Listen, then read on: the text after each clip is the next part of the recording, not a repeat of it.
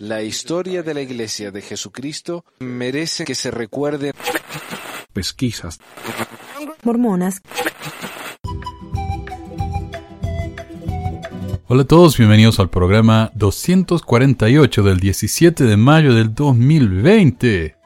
Gracias por estar con nosotros. Este es el segundo, el primer episodio que estoy haciendo a manera semanal. Yo les prometí que iba a hacerlo cada dos semanas, pero con esto de la, de la cuarentena, de la epidemia, estamos un poco más aburridos. Como dije, tengo una carpeta llena de material que quiero compartir. Y así que de esta manera me puedo poner al día un poquito, ¿no? Esta es la primera vez que estoy haciendo este programa semanal este año. Así que vamos a ver cómo nos va la cosa, a ver si me da el tiempo realmente para completar todo lo que... Es un proyecto ambicioso, es lo que hice el año pasado, y la verdad que me requemo, pero vamos a ver si, si se puede este año. Primero que nada quiero agradecer a José por enviarme una donación en Patreon y a Eduardo por su donación en PayPal. Si hay alguien que me estoy salteando o que me estoy olvidando, por favor avísenme. Realmente a veces le cuesta a uno mantenerse al tanto, ¿no? Con, o al día o todo eso con, tantas fuentes que vienen de tantas partes. Por ejemplo, los mensajes. Eh, me siento mal a veces que encuentro un mensaje en una carpeta en Patreon que ni sabía yo que me podían mandar mensajes por Patreon y un mensaje de hace tres meses atrás y, recién ahora le estoy respondiendo. Ah, pero bueno, bueno, la manera más fácil de contactarme es por WhatsApp. Yo sé, a veces reviso, no reviso mi WhatsApp por dos o tres días, pero es lo que más reviso, honestamente. Si me mandan un email, a veces por ahí dos semanas y no, ni me acuerdo de mirarlo. Así que les pido disculpas por eso. Hoy tenemos noticias. 17 templos de los santos de los últimos días se abrirán el lunes para sellamientos, otros abrirán en cuatro fases, y esto viene del Desert News, el diario de la iglesia. Seis semanas después de cerrar temporalmente todos los templos de la fe, la primera presidencia anunció el jueves que 17 templos reabrirán el lunes solo para bodas, la primera de las cuatro fases que eventualmente conducirán a operaciones completas en los 168 templos de la Iglesia de Jesucristo. La apertura limitada de templos en Utah, Idaho, Alemania y Suecia es la primera señal de un regreso a las reuniones de los santos de los últimos días a medida que continúa la pandemia de coronavirus. La decisión se produce después de que los miembros de la iglesia ayunaron dos veces y oraron continuamente por alivio eh, de la pandemia de coronavirus. Con profunda gratitud a nuestro Padre Celestial por haber escuchado nuestras oraciones, nos regocijamos al anunciar una reapertura cuidadosamente coordinada, cautelosa y gradual de los templos, dijo la primera presidencia en una carta emitida el jueves por la mañana. Con esta carta estamos autorizando la reapertura de 17 templos para las ordenanzas de sellamiento de marido y mujer para miembros previamente investidos. Esta es la fase 1 para reabrir un templo. Claro, la, investidura no se puede hacer porque tienen que andar dándose apretones de mano y eso, ¿no? Entonces, eso sería muy, muy peligroso y muy insensato, me diría yo. La frase 1 comienza con los templos de la iglesia en Alemania y Suecia, 11 templos en Utah, y ahí los menciona y Boise, Idaho, y los templos de Twin Falls en Idaho. Se volverán a abrir templos adicionales en Utah e Idaho, e Idaho y Idaho después de completar el trabajo de mantenimiento anual. Cada boda o sellamiento estará restringida a la, restringido a la novia, el novio y un número limitado de invitados. Se proporcionarán instrucciones sobre el número de invitados cuando una pareja llame para programar un sellamiento. Se dará prioridad a aquellos cuyos sellamientos fueron cancelados por los cierres del templo. Los huéspedes deben estar sanos y sin síntomas de COVID-19. Y bueno, obviamente lo, que más me llama la atención sobre este artículo es cuando citan a la primera presidencia diciendo con profunda gratitud a nuestro Padre Celestial por haber escuchado nuestras oraciones.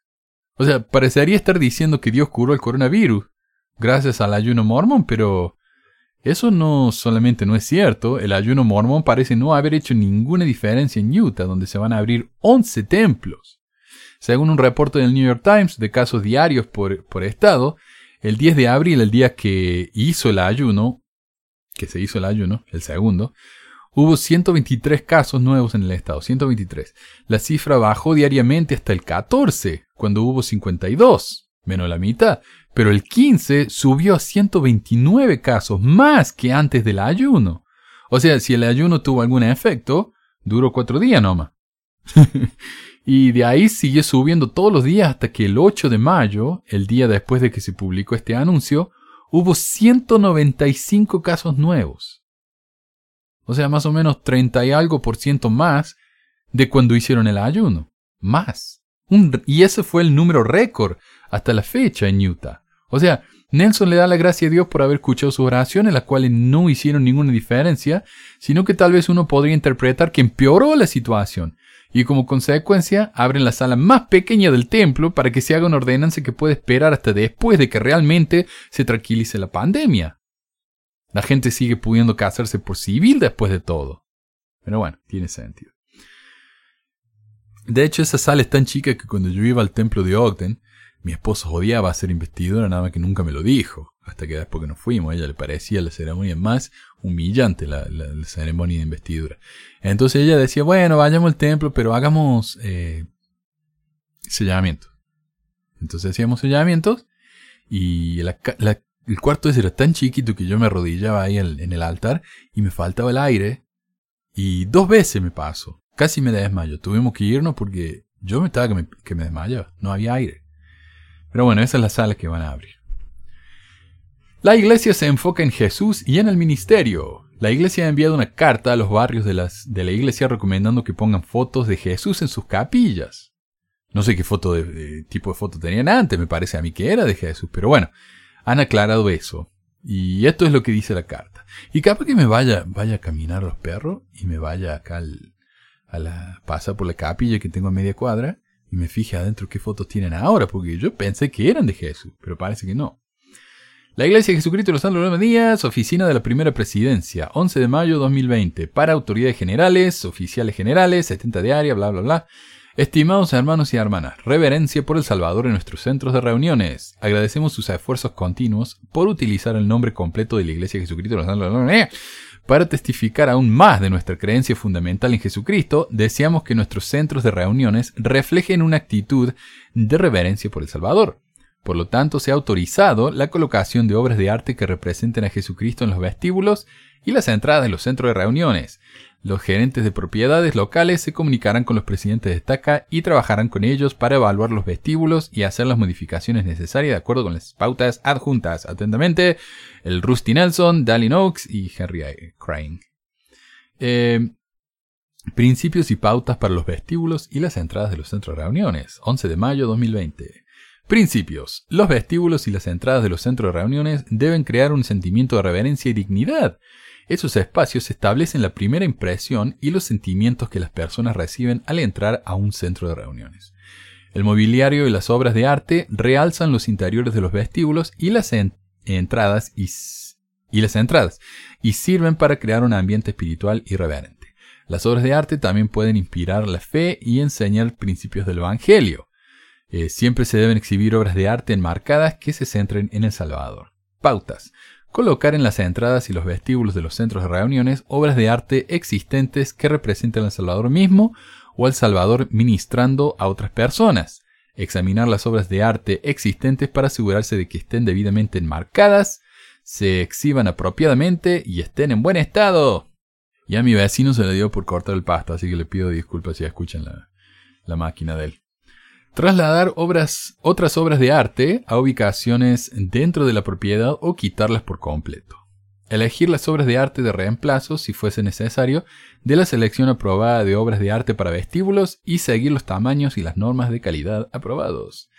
Evaluar las entradas y los vestíbulos como parte de una inspección anual para evaluar el mobiliario, las obras de arte y los acabados existentes, según sea necesario, reemplazar y actualizar a fin de mantener un sentimiento de reverencia por El Salvador Quitar del vestíbulo distracciones como vitrinas, tableros de anuncios, mesas, caballetes y muebles dañados. Selección y colocación de las obras de arte. Antes de seleccionar las obras de arte se debe tener en cuenta la disposición de los muebles, incluidas las lámparas, que estén cerca o debajo de la obra de arte. Las obras de arte y el mobiliario deben estar en armonía a fin de crear un conjunto equilibrado. Un Shen Wei. ¿Ah? Quieren, eh, claro, balancear el chi de, la, de lo que van en la capilla. Se llama Feng Shui, Wen, no Shen Wei. Mierda que eres bestia carajo. Las obras de arte no deben ser más anchas que los muebles y todo debajo de ellas. Claro, se imaginan un cuadro más ancho que un sofá, el sofá es fiero que tienen ahí adentro. Las selecciones de obras de arte para colocar en los vestíbulos y las entradas deben provenir de la, de la selección aprobada de artes, de obras de arte para vestíbulos. Bueno, ya lo dijo. Y bueno, y ahí está el tamaño, dice las obras de arte aprobadas por la iglesia, la instalación y los ajustes menores, tales como en el marcado, se financian con los fondos generales de la iglesia, como se indica a continuación. O sea, no se usa el presupuesto de barrio. Y alguien mencionó que esto demuestra un mayor enfoque en la administración, lo cual también me recuerda a un cambio en el manual de instrucciones para los líderes de la iglesia, Recientemente el manual de instrucciones número 1, el cual hasta ahora estaba reservado exclusivamente para los obispos y presidentes de estaca, fue publicado en el sitio web de la iglesia. Todos pueden accederlo ahora. Todos estos cambios cosméticos en la iglesia, como el nuevo logo y las nuevas pinturas en las salas de recepción, se ven manifestados también en el, en el vocabulario del manual. Y yo quería aclarar, dos personas me mandaron por WhatsApp un video de un tipo, ¿no? Esos conspiranoicos que dicen que eh, Wikileaks va a alargar información acerca de, Bill Gates. Supongo que tendrá que ver con el coronavirus, no sé, pero lo van a, lo van a revelar todo, ¿no? y al mismo video dice que hay un manual en el que los mormones, es un manual en el que los mormones enseñan cómo, ah, ¿cómo, es, cómo es la palabra que usa? me metí ahí a la onda de los mormones y me metí ahí a un libro secreto que tienen los mormones de cómo los protocolos de adoctrinamiento religioso, la infinidad de cosas que hay allá adentro.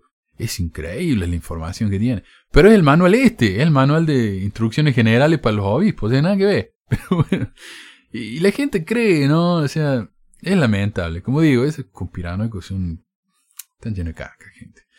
Son tan, tan exagerados. Y claro, eso aprovechen porque esos documentos están en inglés. Casi nadie de los que ven ese programa se van a dar cuenta de lo que está diciendo. Pero él lo dice y la gente tiene que creerle, ¿no? Porque por algo lo dice. Alguien que prefiere mantener, eh, mantenerse anónimo, por ejemplo, me envió un mensaje que recibió y que dice, en lugar de ser expulsados, los miembros reciben restricciones formales de membresía. La excomunión o ser removido de la organización se denomina retiro de membresía. La acción es la acción espiritual más seria que la organización puede tomar contra una persona elimina su membresía y hace que las ordenanzas en las que ha participado, como el bautismo o las ceremonias del templo, sean nulos. Y revisando el manual, el cual, como digo, ahora está disponible en el10.org, eh, muestra que la diferencia entre lo que se llamaba excomunión y lo que ahora se llama retiro de membresía es exactamente lo mismo, es la misma cosa, lo único que han hecho es cambiarle el nombre. Me recuerda cuando empezaron a usar la expresión tribunales de amor en lugar de tribunales disciplinarios. El que cambien el nombre no hace que sea una acción menos violenta o humillante para alguien. También cambiaron, en inglés se dice disfellowshipment, es como eh, deshermanamiento. Y es un nombre muy feo. En, español se dice eh, quitar los derechos de membresía. y ahora se llama restricción formal, formal de membresía. Es lo mismo. Es lo mismo, como dijera Obama, ¿no? Podemos ponerle lápiz labial a un cerdo, pero sigue siendo un cerdo. Y esta es una noticia que me enviaron hace unos meses, pero lamentablemente se me perdió en el mar de mensajes que tengo en WhatsApp. Así que de nuevo, si me mandan un mensaje por WhatsApp que quieren que comparta y no lo comparto, les dije que lo iba a compartir y no lo comparto, probablemente es porque se me perdió en el... Es que me llegan en serio, honestamente, me llegan como 30 mensajes al día y a menos que uno lo guarde inmediatamente, se me pierden esos mensajes, así que les pido disculpas. Por ejemplo, el, el mensaje de que grabé de, de Iván en YouTube hace un par de días, que él era un obispo y contó su experiencia en la iglesia y cómo se fue enterando de, de la verdadera historia y cómo se fue y todo eso.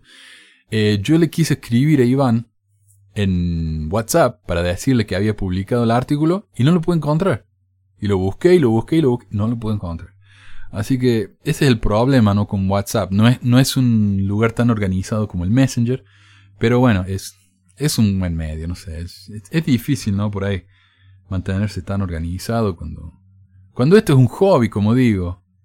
Y, no sé. No sé. Les pido disculpas, pero sí, de nuevo. Este amigo, por ejemplo, me escribió y me dijo, hey, no hablaste del mensaje que te mandé. Y digo, oh, muchas gracias, disculpa, y acá lo tengo. Y me parece un mensaje importante. Dice, esto es del diario Vía País de Argentina. ¿Quién es el policía sanjuanino acusado de distribuir pornografía infantil? Se trata de un importante miembro de la Policía Federal. En su barrio dicen que es de bajo perfil y muy amable. La Fuerza de Seguridad de la provincia de San Juan no sale del asombro. Un alto funcionario de la Policía Federal, identificado como Víctor Eduardo Camargo, fue detenido este viernes acusado de distribuir y divulgar pornografía infantil. Esto se dio en medio de una importante investigación que llevó a cabo la Organización Mundial National Center for Missing and Exploited Children, Centro Nacional para Menores Desaparecidos y Víctimas de Explotación Sexual, en septiembre pasado. Claro, la, Interpol estaba metido con todo esto. Según publicó el diario digital Tiempo de San Juan, el detenido es un subcomisario de la Agencia Regional Cuyo. El sujeto tiene 47 años y es oriundo del barrio Colonia Rosales, ubicado en el departamento Rawson. Justamente en su vecindario señalaron que es una persona amable y no tiene problemas con nadie. De hecho, agregaron que están sorprendidos por lo ocurrido, al igual que sus compañeros de la Policía Federal.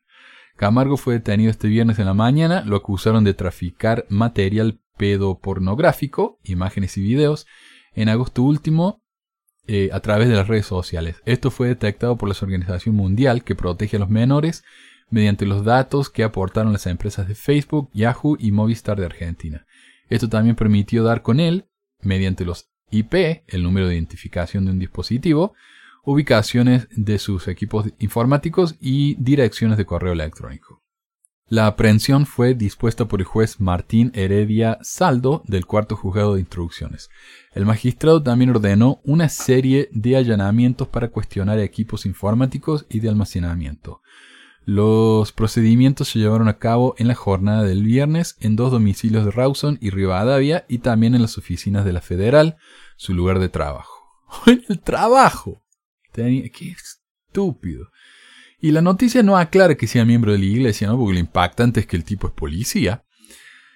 Pero hoy en día está preso y desde entonces borró todos sus perfiles en los medios sociales. Pero, pero Marcelo, el amigo que me mandó este mensaje, me pasó varias fotos de reuniones de barrio en las que aparece el hermanito este y ahí se lo ve bien clarito. Así que ahí está. Mm, un mormoncito, líder de la policía, no sé qué. Pornógrafo pedófilo.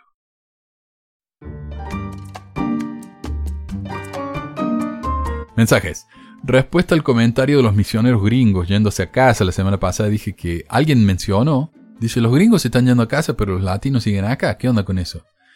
Eh, Soram dijo en YouTube, lo de los misioneros sí es mentira. Tal vez mandaron primero a los estadounidenses, pero la mayoría de los misioneros sirviendo en un país extranjero han sido devueltos a sus hogares. En mi estaca no hay misioneros salvo los mismos que servían en el extranjero. Mientras que Brian me envió esto por WhatsApp. Hola Manuel, Acabo de escuchar tu último episodio y me gustaría corroborar con el asunto de los misioneros que tuvieron que volver a casa. Mi hermano está en la misión San Pablo Oeste y en su misión los americanos regresaron a casa el 23 de marzo, o sea, hace ya bastante tiempo, y este asunto causó polémica en mi familia. Yo siempre cuestionando por qué no tenían la misma urgencia en regresar a todos los misioneros extranjeros. Mi familia, claro, defendiendo a la iglesia, diciendo que era muy complicado, que el Señor sabe por qué pasan las cosas, etc. Hoy recién regresó mi hermano, la iglesia tuvo que alquilar un avión y harán una cuarentena de 14 días en un hotel, así que el 27 de este mes recién podremos verlo, dos meses después del regreso de los americanos. Dos meses después del regreso de los americanos. Mencionar también que antes de viajar estuvieron una semana en el CCM de Brasil y ahí les hicieron las pruebas del COVID porque era un requisito, sí, en Brasil era un requisito, y cinco misioneros dieron positivo, los cuales no pudieron viajar. Cinco misioneros dieron positivo. Cosa que se hubiera evitado si los volvían a tiempo, como que hicieron con los gringos. Eh, tengo otro hermano en la misión La Paz Bolivia y también volvieron los americanos mucho antes. La preferencia es obvia. Es increíble cómo siendo países vecinos tardan tanto en tomar decisiones. Claro, mucho más fácil mandar, por ejemplo, a un argentino que está en Brasil que mandar a un gringo que está en Brasil porque estamos al lado. Pero no, no, los gringos se fueron primero. De todos modos, la iglesia es perfecta. bueno, y este es ah, una historia personal que quiero compartir, que me mandó un oyente por WhatsApp y que prefirió mantenerse anónimo. Dice Manuel, buena tarde. Por años he querido escribirte directamente y agradezco que la tecnología me brinda esta oportunidad. Me bauticé en 2005, dos días antes de cumplir 16 años. Hace unos meses cumplí 15 años de miembro en la iglesia. Mi experiencia en ella ha sido maravillosa. Todo lo agradable que ocurrió en mi juventud en Venezuela guarda alguna relación con la iglesia. Mis amigos, todo mi círculo social pertenecen a la iglesia. Como siempre he sido un investigador dedicado de las causas que sigo, a pesar de la profunda devoción religiosa que he tenido desde niño y la necesidad que toda la vida tuve de tener una relación personal con Dios, decidí estudiar en profundidad la doctrina de la Iglesia, con la poca información disponible que en ese momento, que en ese entonces existía. Menos de un año después de mi bautismo ya había tambaleado mi fe por primera vez cuando leí la doctrina de Adán Dios, la cual no pude corroborar en ese entonces, ya que no existía el diario de discursos en castellano y mi inglés era muy básico. Y quiero aclarar, la teoría de Adán Dios es una teoría que enseñó, es una doctrina que enseñó Brigham en la que, según él, Adán era Dios. O sea, Dios vino a la tierra en forma de persona y era Adán. Entonces Adán es el Dios al que tenemos que adorar. Tenía una maestra de seminario muy, muy, culta e inteligente y también muy devota y le dije a ella lo que había encontrado. Me felicitó por buscar los misterios y me dio el libro Doctrina de Salvación, donde efectivamente hay fragmentos apologistas sobre la doctrina de Adán Dios que me calmaron. También me dijo algo que me mantuvo fiel por más de una década. Cada vez que encuentres algo que parece desprestigiar a la iglesia, recuerda el testimonio que sentiste al orar y preguntar si la iglesia era verdadera. Esas palabras fueron tremendamente efectivas conmigo porque mi testimonio incluye una experiencia sumamente emotiva que recuerdo perfectamente. Así que cuando mis investigaciones me llevaban a algo turbio, automáticamente trasladaba mi mente a ese testimonio y decía, por el momento no tengo una respuesta para esto, pero sin duda tiene una explicación. Y es lo que hacía yo también. Eh, yo decía, la mente de Dios no es nuestra mente, si Él hizo esto es porque Él sabe, Él tendrá su razón, algún día vamos a saber. Una vez encontré un ensayo muy completo sobre la poligamia, la que decía algo que quedó grabado en mí, porque era mi forma de pensar. Decía, este estudio parte de la realidad incontrovertible del llamamiento profético de José Smith podía encontrar cualquier barbaridad que habría que habría, haría pensar a cualquiera. Este hombre era un impostor. Pero sin embargo, por más descabellado que fuese todo, yo daba por hecho, por hecho que José Smith había sido un profeta. Y por lo tanto, así en el momento no estuviese sentido, existía una explicación, porque mi testimonio recibido por medio del Espíritu Santo no podía engañarme. Después de mi misión en 2008 al 2010, me convertí en un apologista muy hábil. La gran mayoría de mis compañeros de misión se enteraron de cómo funcionaba realmente la poligamia porque yo se los enseñé.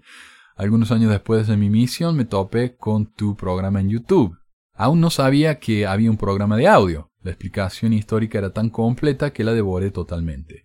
Escuché el programa algunas decenas de veces, al principio como apologista, hasta que un día dijiste una palabra que me unas palabras que me marcaron.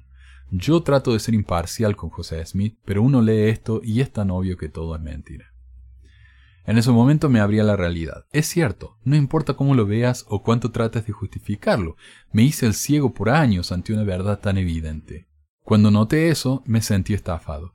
Le he dado mi dinero y mi esfuerzo por 15 años a una causa que es falsa. Me he levantado de madrugada para ir caminando a dar seminario. He visitado lugares peligrosos arriesgando mi vida para visitar a menos activos. Pasaba horas sin comer para ir a muchas actividades. Y todo era mentira. ¿Qué hago ahora? Todos mis amigos, mis alumnos, ¿qué van a decir si me alejo? Yo siempre fui, yo siempre fui un joven modelo. He tenido todos los llamamientos que un hombre soltero puede tener. Soy aún en la actualidad un maestro de mucho renombre. ¿Cómo alejarme? Así que tomé una decisión. Quedarme. Aunque sé sin duda alguna que todo es falso. Tengo muchos años sin diezmar, pero debido a algunas estratagemas aún conservo mi recomendación para el templo. Quién sabe por cuánto tiempo. La iglesia para mí es un club. Mis amistades están allí. Realmente disfruto de la música, de cantar y dirigir el coro, de dar esas clases ficticias de la Biblia y del libro de Mormón y tratar de sacarle moralejas a esas historias para invitar a la gente a ser buenos padres, buenos hijos, buenos ciudadanos dedicados. También soy ahora menos restrictivo con cosas que antes me negaba a hacer. Ja, ja, ja aunque sin lastimar a nadie. Quizás en un tiempo me canse y salga definitivamente, no lo sé. Por el momento siento que la iglesia es un vehículo para yo hacer algo bueno por los demás. Aunque indirectamente sé que hago más poderosos a los de la cúpula de Salt Lake. Pero bueno, vivimos en un mundo complicado. De todas formas, te agradezco mucho, me ayudaste a estigmatizarme menos y a conocer la verdad. Te deseo lo mejor a ti, a tu mujer y a tu hijo. Saludos. Muchas gracias. Y hoy quiero hablar un poco acerca de una cosa que tenía en mi carpeta de hace un año. Y es una de esas rarezas mormonas. Y este es un hashtag. Por si alguien que me escucha no está al tanto, un hashtag es una etiqueta que uno pone en las redes sociales. Tanto en Twitter, Instagram, Facebook, YouTube, uno puede poner hashtag. Entonces cuando uno, cuando uno pone hashtag, qué sé yo, eh, ven, sígueme, y uno hace clic en el hashtag, nos va a llevar a otros artículos que tienen ese mismo hashtag, ¿no? Entonces hay, una, hay un hashtag en Twitter que se llama DESNAT, D-E-Z-N-A-T. Y este es un artículo del Daily Beast, es un medio periodístico estadounidense bastante grande, importante, y ellos se tomaron la molestia de escribir sobre el DESNAT. Eh, y vamos a ver qué dice. El extraño culto de Desnat, mormones de la derecha alternativa enfocados en la pornografía y la comunidad LGBT. Están en contra, obviamente. A principios de enero apareció una publicación en la cuenta de Twitter, Mormon Queer Conf, una página dedicada a confesiones anónimas de miembros LGBTQ de la iglesia mormona, sobre un nuevo hashtag que circula en el Twitter mormón, Desnat. Estoy absolutamente aterrorizado de Desnat, decía la publicación. Siento que está solo a una crisis emocional antes de terminar matando a alguien como yo. El comentario es de Alison Wiles, no es su apellido real, una mujer trans de 25 años, miembro devoto de la Iglesia de Jesucristo de los Santos de los Días y una usuaria relativamente nueva de Twitter. Wiles creó una cuenta de Twitter en noviembre por recomendación de su hermano. El hermano de Wise le recomendó que se uniera a Twitter en parte para ayudarle a encontrar más miembros de la iglesia trans y otras personas que hagan preguntas similares sobre la intersección de la fe y el género. Entonces se unió y encontró exactamente eso. También encontró a Desnat. Desnat significa Desert Nation. Es una afiliación relajada y extremadamente controvertida de mormones en línea que ha dividido a la esfera sud en los últimos cinco meses, atrayendo elogios de los miembros conservadores de la Iglesia y críticas eh, preocupadas, incluso temerosas, de los progresistas. Y sí, hay un mormón muy popular del que vamos a hablar en unos minutos, se llama Kwaku, y Kwaku se la pasa en Twitter invitando a los Desnat a que o dejen de hacer lo que están haciendo o que lo debatan. Dice, yo le doy 5 mil dólares si me debate. Varios conservadores que hablaron con Daily Beast afirmaron que el hashtag es apolítico, nada más que una forma para que los miembros de la iglesia agreguen comentarios doctrinales en Twitter. Sin embargo, otros dicen que representa la corriente más militante del mormonismo, un grupo de ultraconservadores que a menudo promueven la intolerancia y la violencia contra las personas de color, las personas LGBTQ, las trabajadoras sexuales, los no mormones y los ex mormones o apóstatas. Steve Evans, colaborador del progresivo blog mormón por consentimiento común, dijo al Daily Beast que el grupo varía de persona a persona, pero a veces está más en la línea del nacionalismo. Es decir, tiene la intención de designar un conjunto diferente o superior de creencias, una forma más pura de la religión, un mayor nivel de devoción. Es una abreviatura para un subgrupo muy conservador de miembros de la Iglesia. O sea, al principio sonaba como nazi, Desnat, agregó, me pareció un poco extremo de inmediato. Y yo he hablado un poco acerca de los locos, estos ultraconservadores mormones. Y bueno, los ultraconservadores son bastante grandes acá en Estados Unidos, o sea, son los que lo votaron a Trump. Y 40% de la población lo sigue apoyando, o sea, es un es un porcentaje significativo de los Estados Unidos. Así que es obvio que entre los mormones van a haber locos como esto, que son ultraconservadores. Y ultraconservadurismo en Estados Unidos significa estamos en contra de los, de los ah, homosexuales, estamos en contra de la pornografía, estamos en contra de los trabajadores sexuales, prostitutas y strippers y cosas así, estamos en contra de los ateos, estamos en contra de los liberales, estamos en contra de los extranjeros, inmigrantes, ese tipo de cosas, ¿no?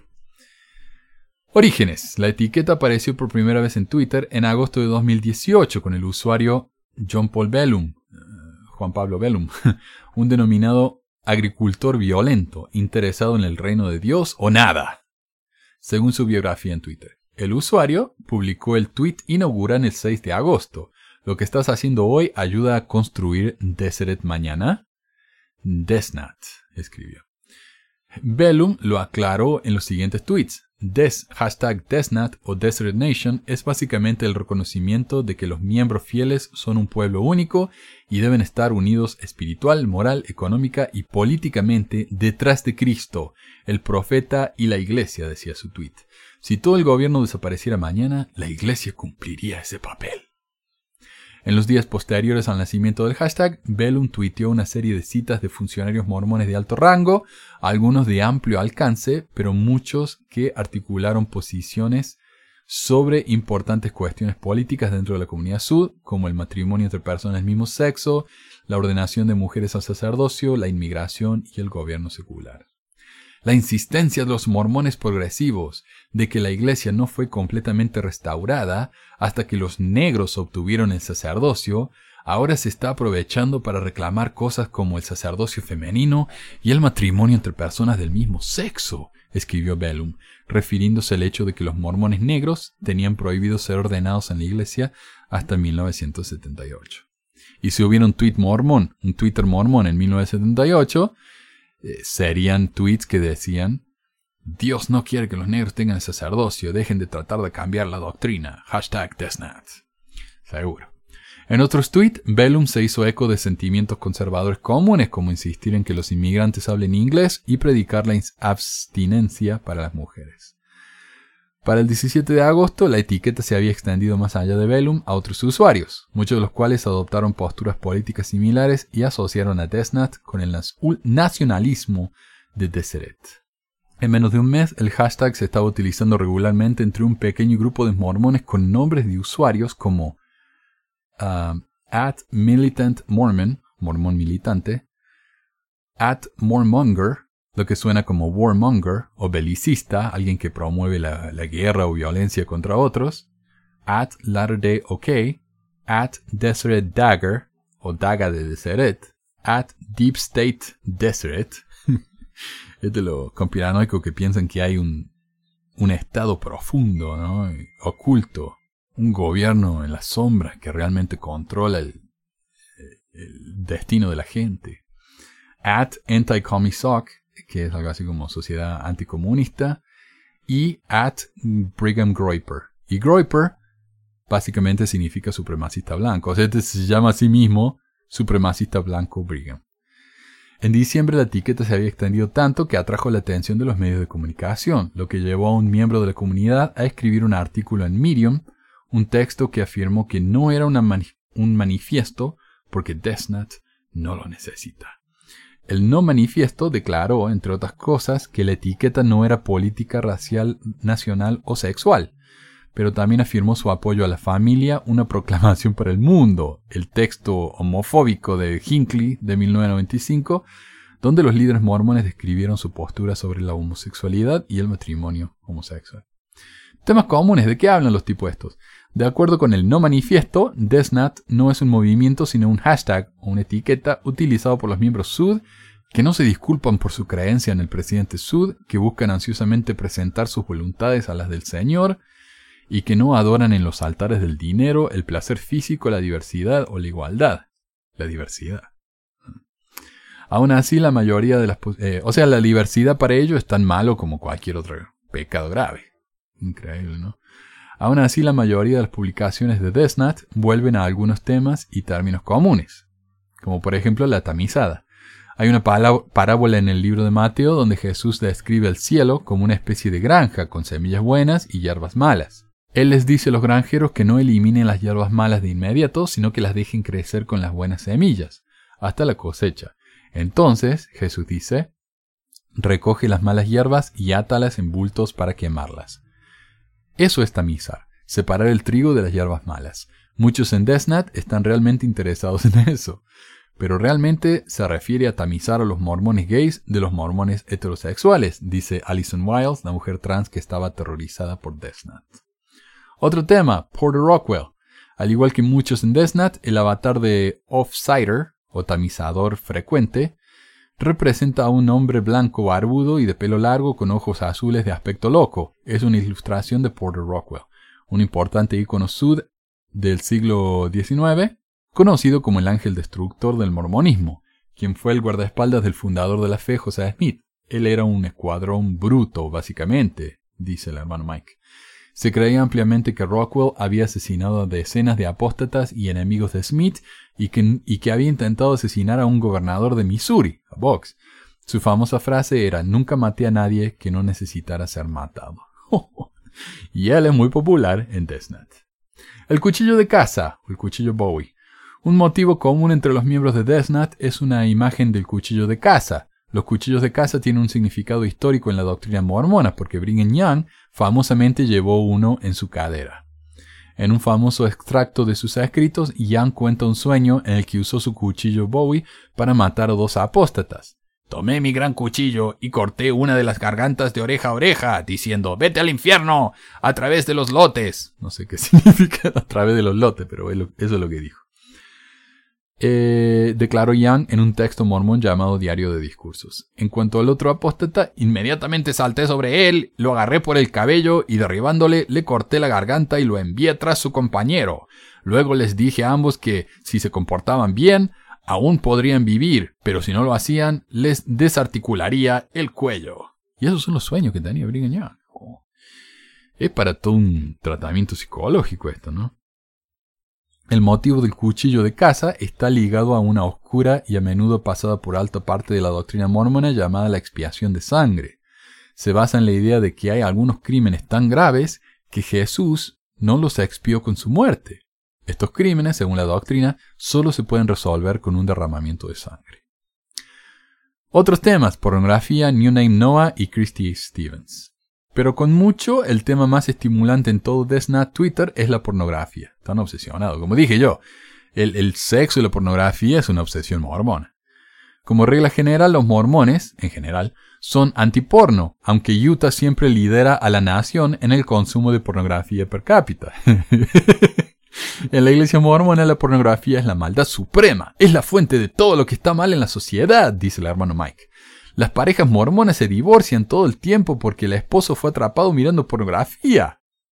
Y lo bueno es que las mujeres, como una nunca la sospecha, miran toda la pornografía que quieran y nunca se las atrapa. Un representante importante en la comunidad Desnat se hizo eco del sentimiento de Mike.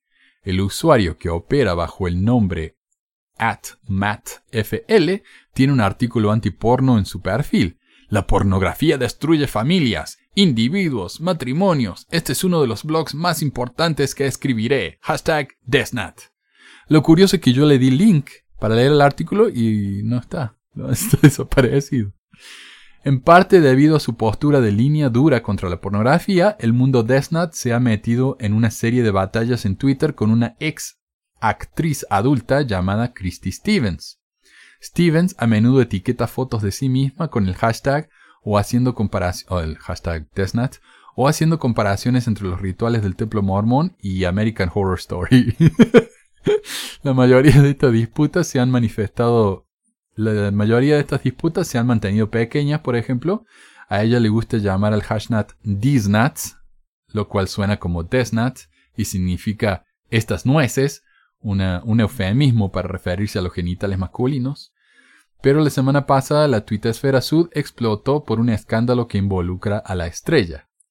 El 16 de enero, Stevens tuiteó que una amiga ex mormona iba a llevarla a ella y a varias otras estrellas de porno a un templo mormón para filmar un video lésbico.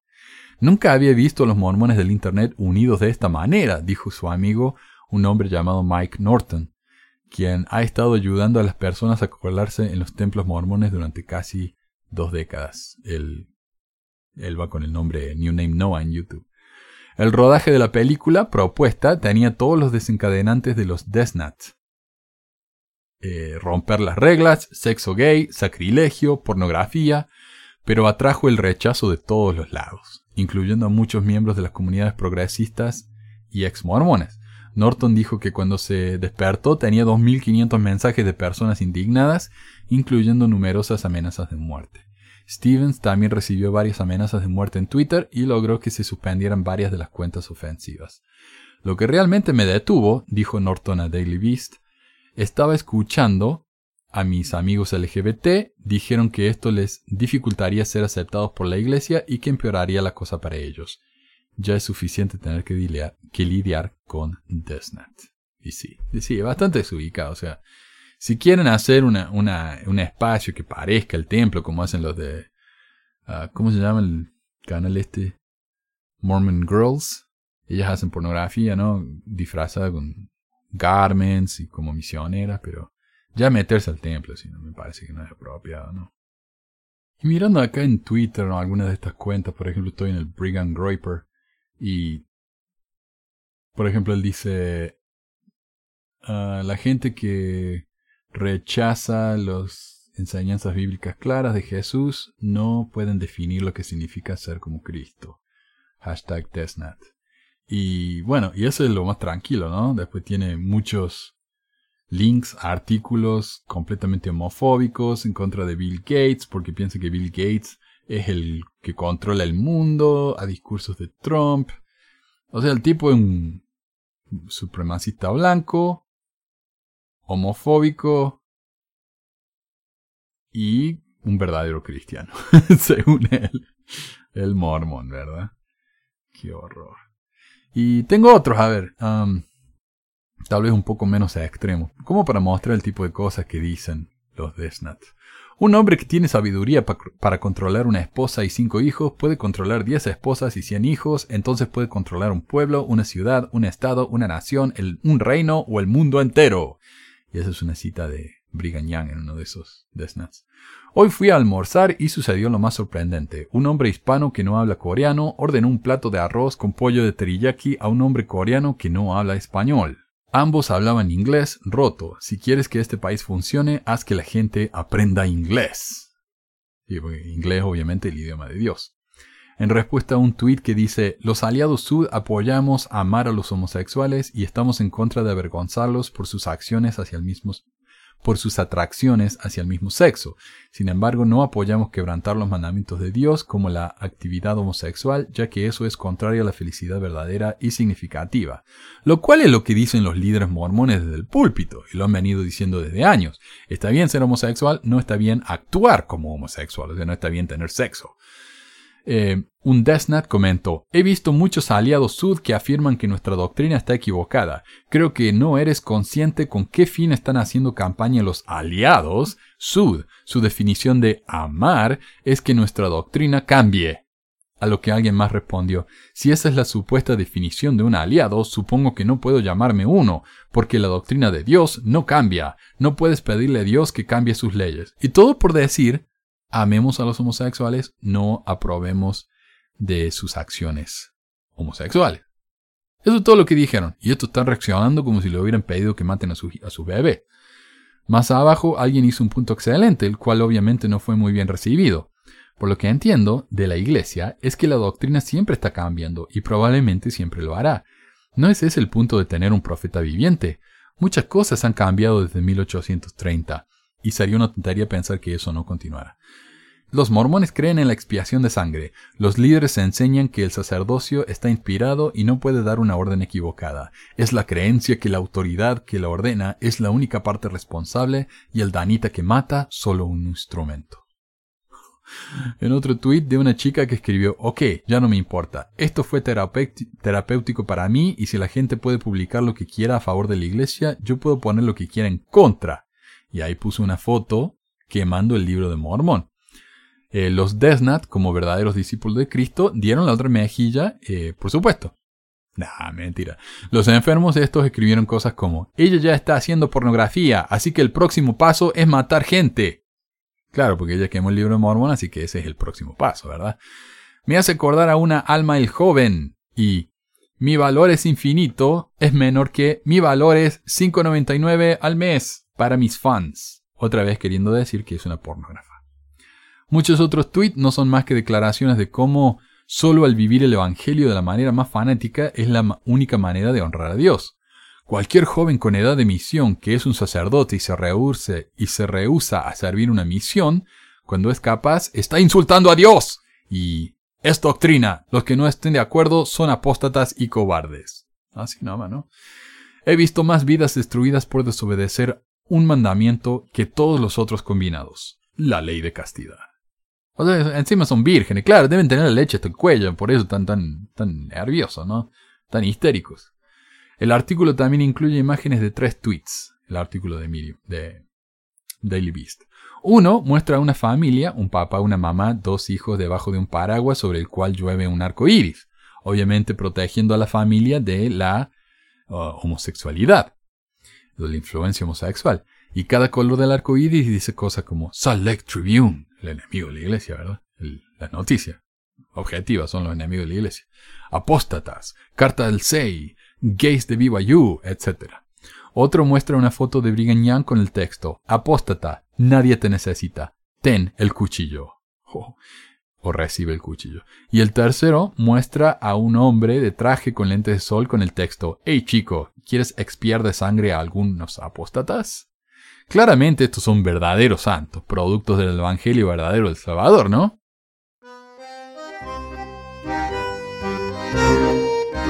Y este es el último tema de hoy, se me va a hacer un poquito largo el programa, perdón.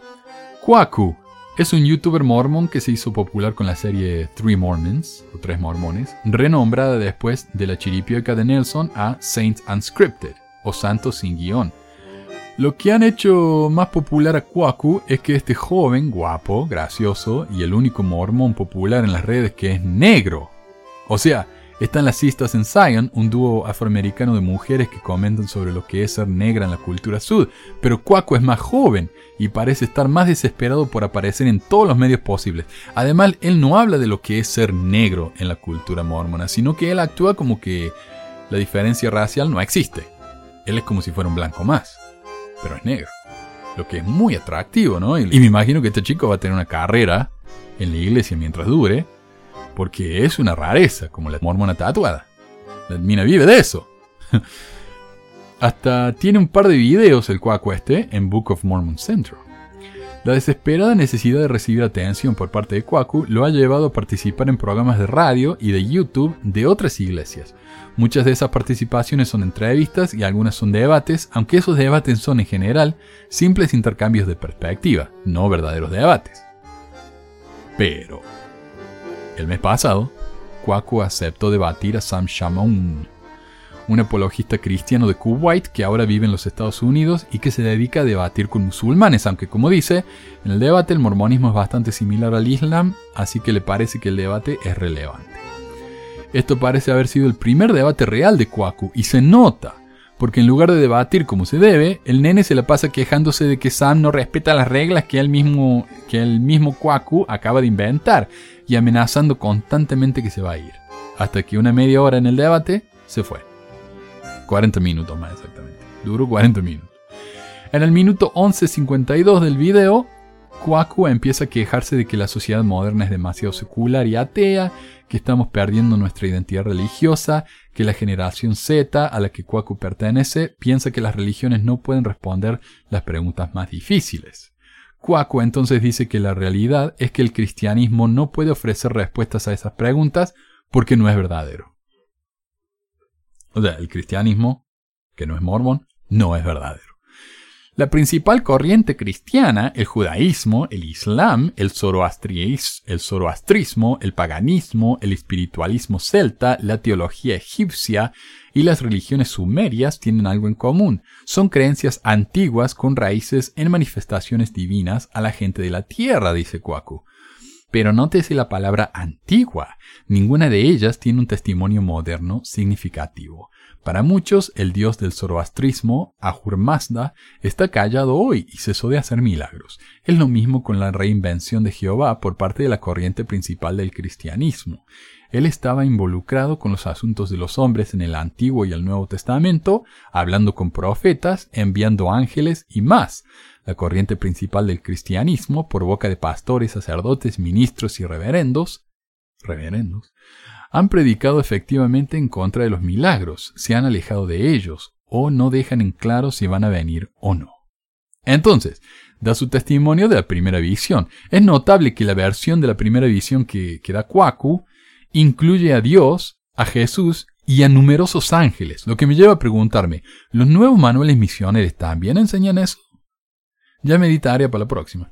Kwaku también habla de que el Evangelio se perdió de la tierra, que hubo una gran apostasía y que Dios y Jesús estaban restaurando su iglesia por medio de José.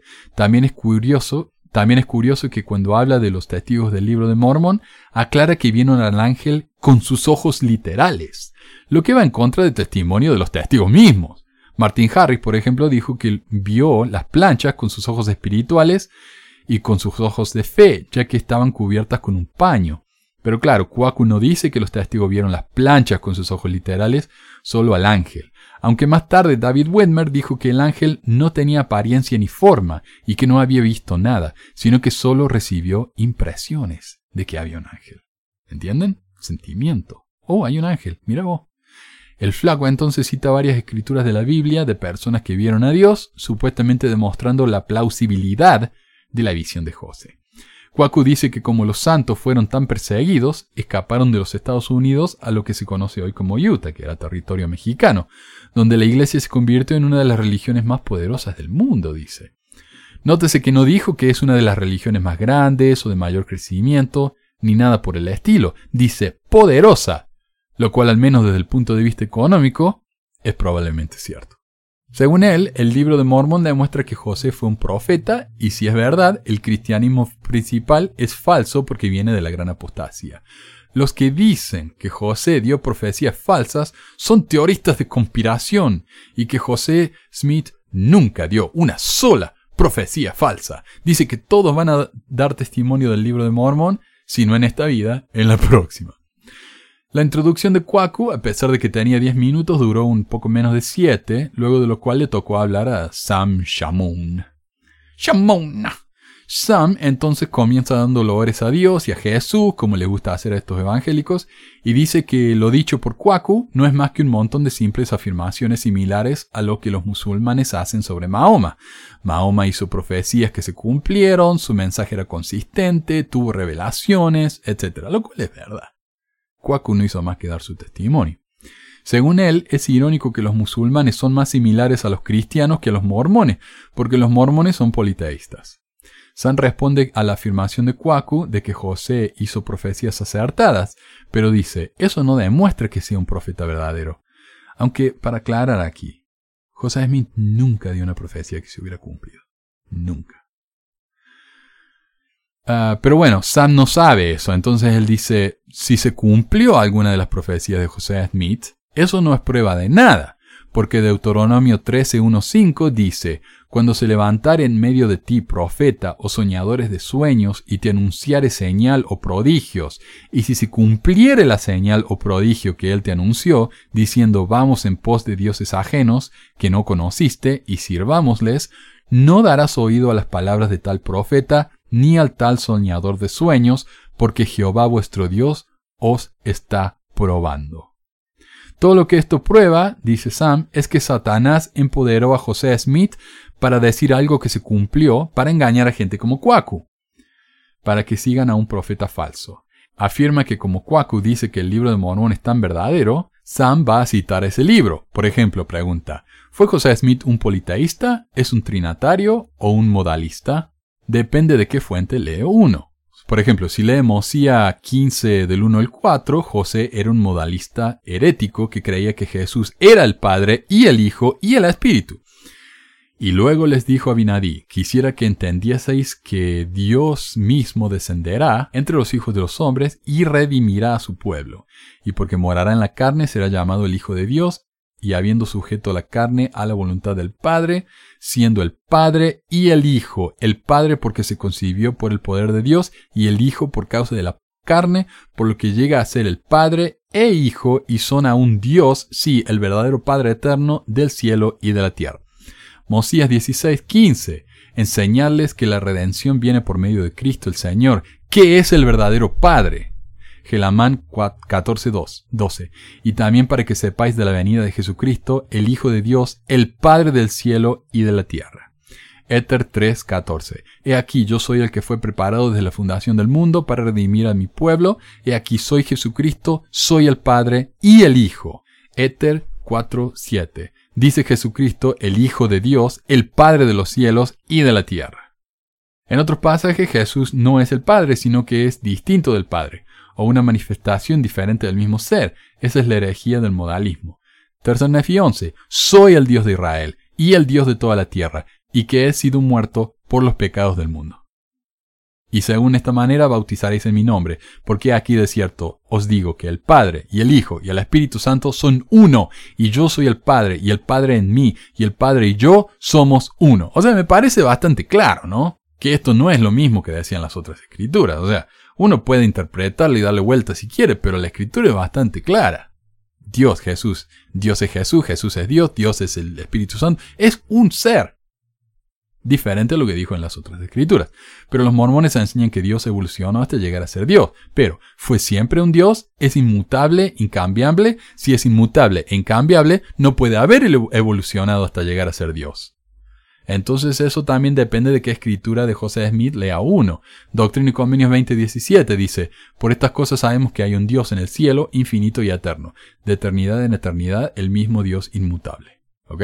De eternidad en eternidad de eternidad pasada a eternidad futura, es el mismo siempre. Moroni 8:18, porque yo sé que Dios no es un Dios parcial ni un ser variable, sino que es inmutable de eternidad en eternidad. No es que evolucionó, sino que fue inmutable desde la eternidad pasada hasta la eternidad futura. Moroni 7:22, porque he aquí, sabiendo Dios todas las cosas, dado que existe de eternidad en eternidad. Mosía 3.5, porque he aquí que viene el tiempo y no está muy distante en que con poder el Señor omnipotente que reina, que era y que es, de eternidad en eternidad. Entonces me parece bastante claro, dice Sam, que Dios, según los mormones, según estas escrituras, siempre fue exactamente lo mismo. No fue una evolución, no fue un avance, sino que es eterno. Pero, dice, esto luego será reinterpretado para encajar con los cambios que se hizo en el futuro, que José hizo en el futuro. José entonces no solo contradice la Biblia, sino que se contradice a sí mismo. Por ejemplo, traducción de la Biblia de José Smith, Lucas 10:23. Todas las cosas que me han sido entregadas por mi Padre, y nadie sabe que el Hijo es el Padre y que el Padre es el Hijo. Pero en Lucas 10:22, en la Biblia, no en la traducción de José, dice, Nadie sabe quién es el Padre sino Nadie sabe quién es el Hijo sino el Padre, ni quién es el Padre sino el Hijo, y aquel a quien el Hijo lo quiera revelar. O sea, en la escritura de José son la misma persona, en la escritura de la Biblia son dos personas diferentes. Pero, dice Sam, asumo que es una de las cosas que José restauró, y por eso lo cambió, pero al cambiarlo terminó con un concepto modalista de la divinidad. Al cambiar la Biblia bajo el pretexto de restauración, José hace lo mismo que todos los sectarios hacen, tal como Mahoma, quien dice que la Biblia está corrompida, porque si no lo estuviera, concordaría con Mahoma. Lo mismo hace José, la Biblia está corrompida porque no concuerda con José Smith. Entonces José Smith está por encima de la Biblia. Todas las sectas, dice, atacan a la Biblia para demostrar que sus líderes no son agentes del diablo. José luego contradice las enseñanzas de que Dios es eterno cuando dijo que Dios es un hombre exaltado. Recordemos el discurso de King Follett, donde dice José Smith que Dios era como somos hoy nosotros, y algún día nosotros vamos a poder llegar a ser como es Dios. Incluso, ¿dónde en el libro de Mormón dice que Dios una, una vez fue un hombre? No se puede encontrar. La próxima sección debía ser una charla entre los dos, en la que uno le hace preguntas al otro por unos minutos y viceversa. Kwaku tiene la oportunidad de hacer preguntas de Sam, pero en lugar de eso empieza a poner reglas diciendo que no quiere que se usen palabras como sectas o sectarios porque no ayuda y trae un espíritu de oscuridad. Y eso no va a ser como un debate normal, dice, y quiere que sean profesionales y amistosos. O sea, Kwaku inmediatamente dice, esto no va a ser un debate normal, esta va a ser una conversación amistosa. O sea, él viene a un debate al que lo invitaron y pone reglas inmediatamente. Así es él, ¿viste? Eh, por supuesto, los debates reales no se tratan de ser amistosos, sino que se trata de, que una posición gane sobre la otra. Por lo que Kwaku de entrada está básicamente tirando la toalla. Sam dice que como no quiere darle la excusa para irse, va a evitar usar esa palabra, a pesar de que es bíblico refiriéndose a los falsos profetas que enseñan falsas doctrinas. A pesar de que Kwaku mismo dijo que el cristianismo es falso. Entonces, claro, cuando Sam dice que el mormonismo es falso y que José es un falso profeta, es un insulto. Pero cuando Kwaku dice que el cristianismo es falso, no, ahí está bien. Kwaku entonces pregunta, ¿cuándo fue completada la traducción de la Biblia de José? Claro, es su turno de hacer una pregunta. Y esa es su pregunta. ¿Cuándo fue completada la traducción de la Biblia de José? A lo cual Sam responde que no sabe, pero no importa porque es irrelevante. Cuaco entonces empieza a dar un discurso sobre cómo la traducción nunca fue completada, por lo que decir que fue una corrección de la Biblia es incorrecto. Sam entonces explica que los pasajes que él citó eran de esa traducción, por más que estuviera incompleta, así que no ve cuál es el problema con que fuera terminado o no. Cuaco insiste que la traducción de José no es una corrección y nunca afirma eh, ser una corrección. Es todo muy confuso y cuesta entender cuál es su punto, ya que Sam citó textualmente la traducción de José, completa o no, que supuestamente recibió por el poder de Dios. Eh, Sam entonces le pide que deje de poner palabras en su boca y repite que la traducción de José de las escrituras citadas no dice lo mismo que la Biblia. Sam le pregunta entonces a Kwaku si sus citas son de la traducción de José Smith, a lo que Kwaku admite que sí, pero insiste con que no es una, no es una corrección. Sam lo interrumpe porque en lugar de hacer preguntas como debería estar haciéndolo, Kwaku empezó a dar un discurso. Kwaku entonces interrumpe a Sam para decir por tercera vez que no es una corrección. Sam no lo deja irse por las ramas y sigue insistiendo en su punto de que la traducción de José contradice la Biblia, pero Kwaku ahora dice que cuando tradujo la Biblia, José solo estaba escribiendo sus ideas, y en lugar de cambiar cosas, José solo se decía, me pregunto si esto podrá significar esta otra cosa, o esta otra, o esta otra, y por eso no es una corrección de la Biblia. Sam le pregunta dónde dice eso en la traducción de José, pero como sabe que esa escritura no, no existe, Cuaco está poniendo palabras en la boca de José. Y eso es lo que muchos apologistas dicen. Muchos apologistas dicen, bueno, pero ¿qué tal si José, cuando dijo yo traduje, en realidad quiso decir yo estaba interpretando o estaba recibiendo revelación? ¿En serio? Entonces, eh, por qué José usó esa palabra. ¿Y cómo saben ustedes que José quiso decir esa otra cosa? Ustedes están poniendo palabras en la boca de José, están reinterpretando lo que el tipo ya dijo. Eso no es honesto. Usemos la palabra de José tal como las dejó y dejen de inventar cosas, por favor. Pero claro, eso es lo que dice Cuaco. Ah, vos estás citando a la, traducción de la Biblia de José. Pero José no, no corrigió la Biblia. Él solamente estaba dando opciones de posibilidades de lo que podría haber llegado a significar. Ah, sí, ¿y dónde está eso? Dice Sam. Eh, eh. O sea, y encima, en vez de dar una, una, respuesta, o sea, Sam le dice, dame la fuente de lo que estás diciendo. Kwaku, en lugar de dar fuentes, dice que vayan al sitio web de la BYU Studies o de Maxwell Institute y busquen ahí, la respuesta está ahí.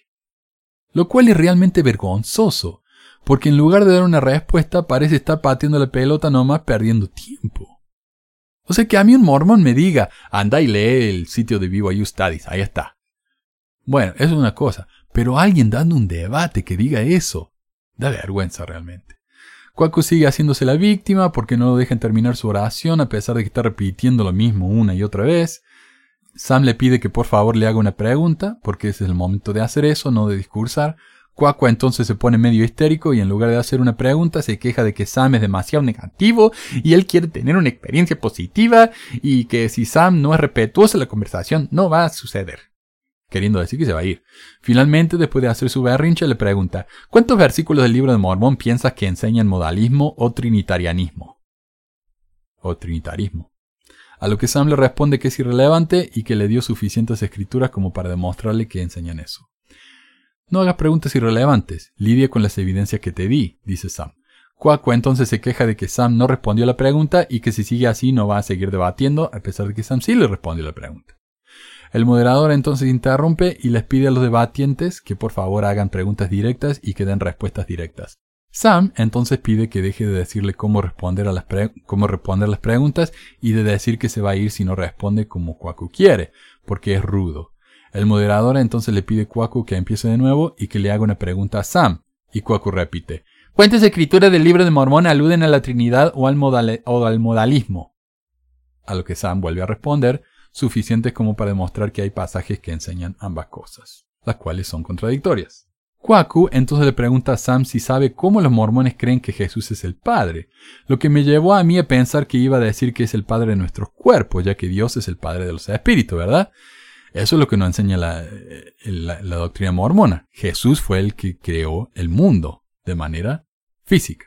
Pero bueno, él le hace esa pregunta a Sam y Sam dice que no, pero que sabe lo que creía José Smith porque leyó las cosas que escribió. Claro, si yo sé lo que los mormones hoy en día creen, no sé, y no me importa. Yo lo que sé es lo que dijo José Smith, porque este debate es acerca de José Smith. Excelente punto. Cuaco entonces vuelve a preguntar lo mismo, pero esta vez agrega, ¿sabes lo que José Smith enseñó y lo que los santos de los últimos días actuales creen? Es la doctrina de cómo Cristo es el Padre. Cristo es el Padre de... ¿qué? Sam entonces dice que José se contradijo, que hay pasajes en el libro de Mormón donde dice que Jesús le oró al Padre, pero también hay otros que dicen que Jesús es el Padre. Cuaco dice que si entendiera el contexto se daría cuenta de que no son contradicciones. Y le pregunta otra vez, ¿Jesús es el Padre de qué? Según José Smith. Sam le dice que le muestre dónde José hace esa aclaración. Pero Cuaco le pregunta por tercera vez, ¿Jesús es el Padre de qué? Sam vuelve a pedirle que le muestre en el libro de Mormón donde dice eso, admitiendo que no, no sabe de qué está hablando Cuacu. Pero en lugar de eso, Cuacu le pregunta por cuarta vez, cuarta vez, ¿Jesús es el padre de qué? Ya parece el cuento de la buena pipa esto. Sam entonces lee la escritura del libro de Mormón donde dice que Jesús es el Padre y el Hijo, y que el Padre, el Hijo y el Espíritu Santo son uno, Kwaku dice que hay más de una escritura que dice que Jesús es el Padre y le vuelve a preguntar por quinta vez, ¿Jesús es el Padre de qué? Sam entonces le vuelve a pedir que le dé la cita de lo que está hablando. Pero Kwaku le vuelve a preguntar por sexta vez, José, según José Smith y la doctrina sud, Jesús es el Padre de qué? Sam entonces aclara que José no hace esa aclaración. Él no dice Jesús es el Padre de algo en particular. El libro de Mormón simplemente dice Jesús es el Padre. Punto. Entonces no entiende qué le está preguntando Kwaku. Kwaku entonces le hace la misma pregunta por séptima vez. Y le dice que si no sabe, que lo admita. Es como que Kwaku está obsesionado con demostrar que Sam no sabe algo que él sí sabe. Y por eso finalmente dice, oh, ok, entonces no sabes. Bueno, te lo voy a explicar. Cuacu entonces dice algo que me confundió mucho, ya que nunca lo había escuchado antes. Según Cuacu, Jesús es el Padre de nuestra salvación. Sam pide la cita, pero Cuacu pide que no lo interrumpa y sigue diciendo lo mismo una y otra vez sin dar la cita. En lugar de explicar cómo Jesús es el Padre de nuestra salvación, da una cita del libro de Mormón que dice que Dios y Jesús son la misma persona. Como si eso explicara algo. Nefi 19. Y ahora, Padre, te ruego por ellos y también por todos aquellos que han de creer en sus palabras, para que crean en mí, para que yo sea en ellos como tú, Padre, eres en mí, para que seamos uno. Esa unidad de Dios y Jesús entonces es poética, no es literal, dice Kwaku. Sam entonces explica que esa escritura no es más que una prueba de cómo José se contradice, ya que esta escritura es trinataria, pero hay otras que son modalistas. A esa escritura, dice Sam, la cité yo para demostrar eso mismo. Mientras tanto, Kwaku está sacudiéndose, agitando la cabeza, mirando para todos lados, bailando en la silla, haciendo caras, increíblemente irrespetuoso. Kwaku entonces cita Tercer Nefi 28.10, lo que dice lo mismo que la escritura que ya citó, demostrando que su única estrategia es repetir lo mismo, una y otra vez, ignorando las refutaciones de Sam. Kwaku entonces habla y habla, dando otro discurso en lugar de hacer preguntas, lo que debería haber estado haciendo. Pregunta. Lo único que Cuaco está demostrando aquí es que no tiene ni la más pálida idea de cómo un debate real se lleva a cabo, lo cual da vergüenza ajena realmente. Por eso es que el moderador interfiere otra vez, interviene otra vez, y pidiendo que dejen de dar monólogos y que hagan preguntas. Sam dice que Kwaku no hace preguntas y que en lugar de eso sigue haciendo control de daños. A lo que Kwaku dice tres veces seguidas, un insulto más y se acabó. Un insulto más y se acabó. Cuando Sam finalmente tiene la oportunidad de responder, cita Éter 3.7, Jesucristo, el Hijo de Dios, el Padre de los cielos y de la tierra y de todas las cosas que en ellos hay, lo cual no es lo mismo que decir que Jesús es el Padre de nuestra salvación. Pero como Sam empezó diciendo lo del control de daños, Kwaku colgó inmediatamente. Pero ni Sam ni el moderador se dan cuenta, ya que todavía se puede ver el caripenón de Kwaku ahí en la pantalla. Pero está congelado, ¿verdad? En otras palabras, cuando las cosas no salieron como Kwaku quería, cuando no cumplieron las reglas que él mismo inventó, hizo un berrinche, agarró la pelota y se fue a la casa. Como toda buena criaturita, ¿verdad? A mí alguien me preguntó, después del debate ridículo ese que tuve con José, ¿por qué no invitaba a Kwaku a debatir conmigo para que tuviéramos un debate en serio? Aunque fuera en inglés, ¿no? Y yo lo podía traducir. Después de esto, ni loco desperdicio mi tiempo con un malcriado como este. Y lo que creo que pasa es que dentro de la iglesia Cuaco es lo más grande que hay. Los jóvenes lo idolatran. Así que está acostumbrado a que todo el mundo le chupe las medias. Pero cuando se enfrenta con alguien que no lo idolatra, como esos nenes marmones, o que no está dispuesto a seguir las reglas arbitrarias que inventó de último momento, el tipo se desespera y no sabe cómo reaccionar. Luego de mirar las reacciones en la cara del nene este, cómo le habla a Sam, el tono que usa, cómo lo llama viejo en una parte, pensando que es un chiste graciosísimo, su tono exasperado, todo eso demuestra la falta de madurez de este chico. Pero incluso después de que terminó el debate, me seguí preguntando qué quiso decir Kwaku con que Jesús era el Padre de nuestra salvación, así que lo tuve que buscar. Y lo que encontré es una interpretación en varios sitios, sitios apologistas como FAIR y el Maxwell Institute, no una cita directa de José Smith, como Kwaku parece decir que sucedió. Eh, de una escritura sola del libro de Mormón, Mosías 5.7, dice, Ahora pues, a causa del convenio que habéis hecho, seréis llamados progenie de Cristo, hijos e hijas de Él, porque aquí, hoy Él os ha engendrado espiritualmente, pues decís que vuestros corazones han cambiado por medio de la fe en su nombre, por tanto habéis nacido de Él y habéis llegado a ser sus hijos y sus hijas. Esta escritura dice, me parece a mí, de manera bastante clara que Jesús no es el Padre de nuestra salvación, sino que es nuestro Padre espiritual, algo así como un padre adoptivo que uno obtiene cuando el padre terrenal ya no es lo suficiente como para nosotros, ¿no? Ya hemos avanzado ese plano y no, necesita, y no necesitamos un padre mejor. Entonces Jesús se convierte en nuestro padre. Y eso solo sucede cuando lo aceptamos y cuando obedecemos y aceptamos su sacrificio. Eso me suena a mi doctrina evangélica, la que enseña que no todos somos hijos de Dios, sino solo los que lo aceptan. Esto no solamente no dice lo que Kwaku dice que enseña, sino que contradice las otras escrituras del libro de Mormón, afirma Sam, en la que se nos dice que Jesús es nuestro Padre literal. No porque aceptemos su sacrificio, sino porque Él nos creó literalmente junto con el cielo y todo lo que existe. Personalmente, nunca había notado esas contradicciones en el libro de Mormon, mayormente porque no soy un doctrinario, ¿verdad? Las doctrinas de la iglesia nunca me llamaron demasiado la atención. Por lo general siempre acepté las explicaciones que me daban en la capilla y me conformaba con eso.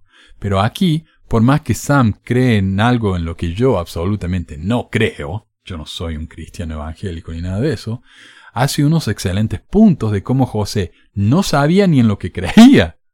A veces cree en una trinidad en la que los personajes de la misma son personas diferentes, pero con un objetivo en común. En otra enseña que los tres son una sola persona con modalidades diferentes, eh, manifestaciones diferentes. En una parte nos dice que Jesús es el Padre literal de nuestros cuerpos, en otra dice que es solo el Padre de nuestros espíritus por medio de su expiación. Solo me queda preguntarme ¿Cuántas otras contradicciones doctrinales existen en este libro? ¿Y cuán profundo es el pozo que José mismo cavó cuando escribió ese libro?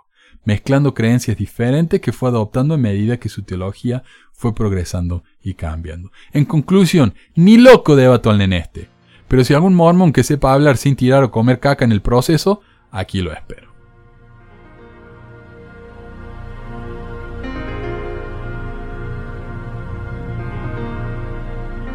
Bueno, amiguitos, eso fue todo por hoy.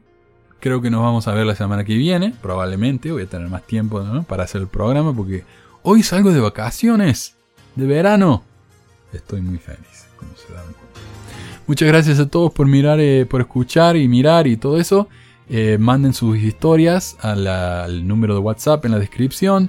Y si tienen alguna pregunta o algún comentario, envíenlo también. Y nos vemos hasta la próxima, mi gente. Adiós.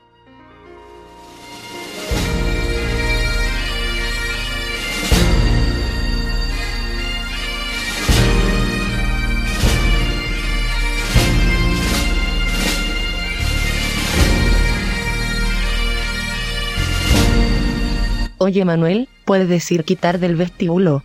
Quitar del vestículo del quitar del vestículo quitar del vestíbulo ¿Y podéis decir me ayudaste a estigmatizarme menos?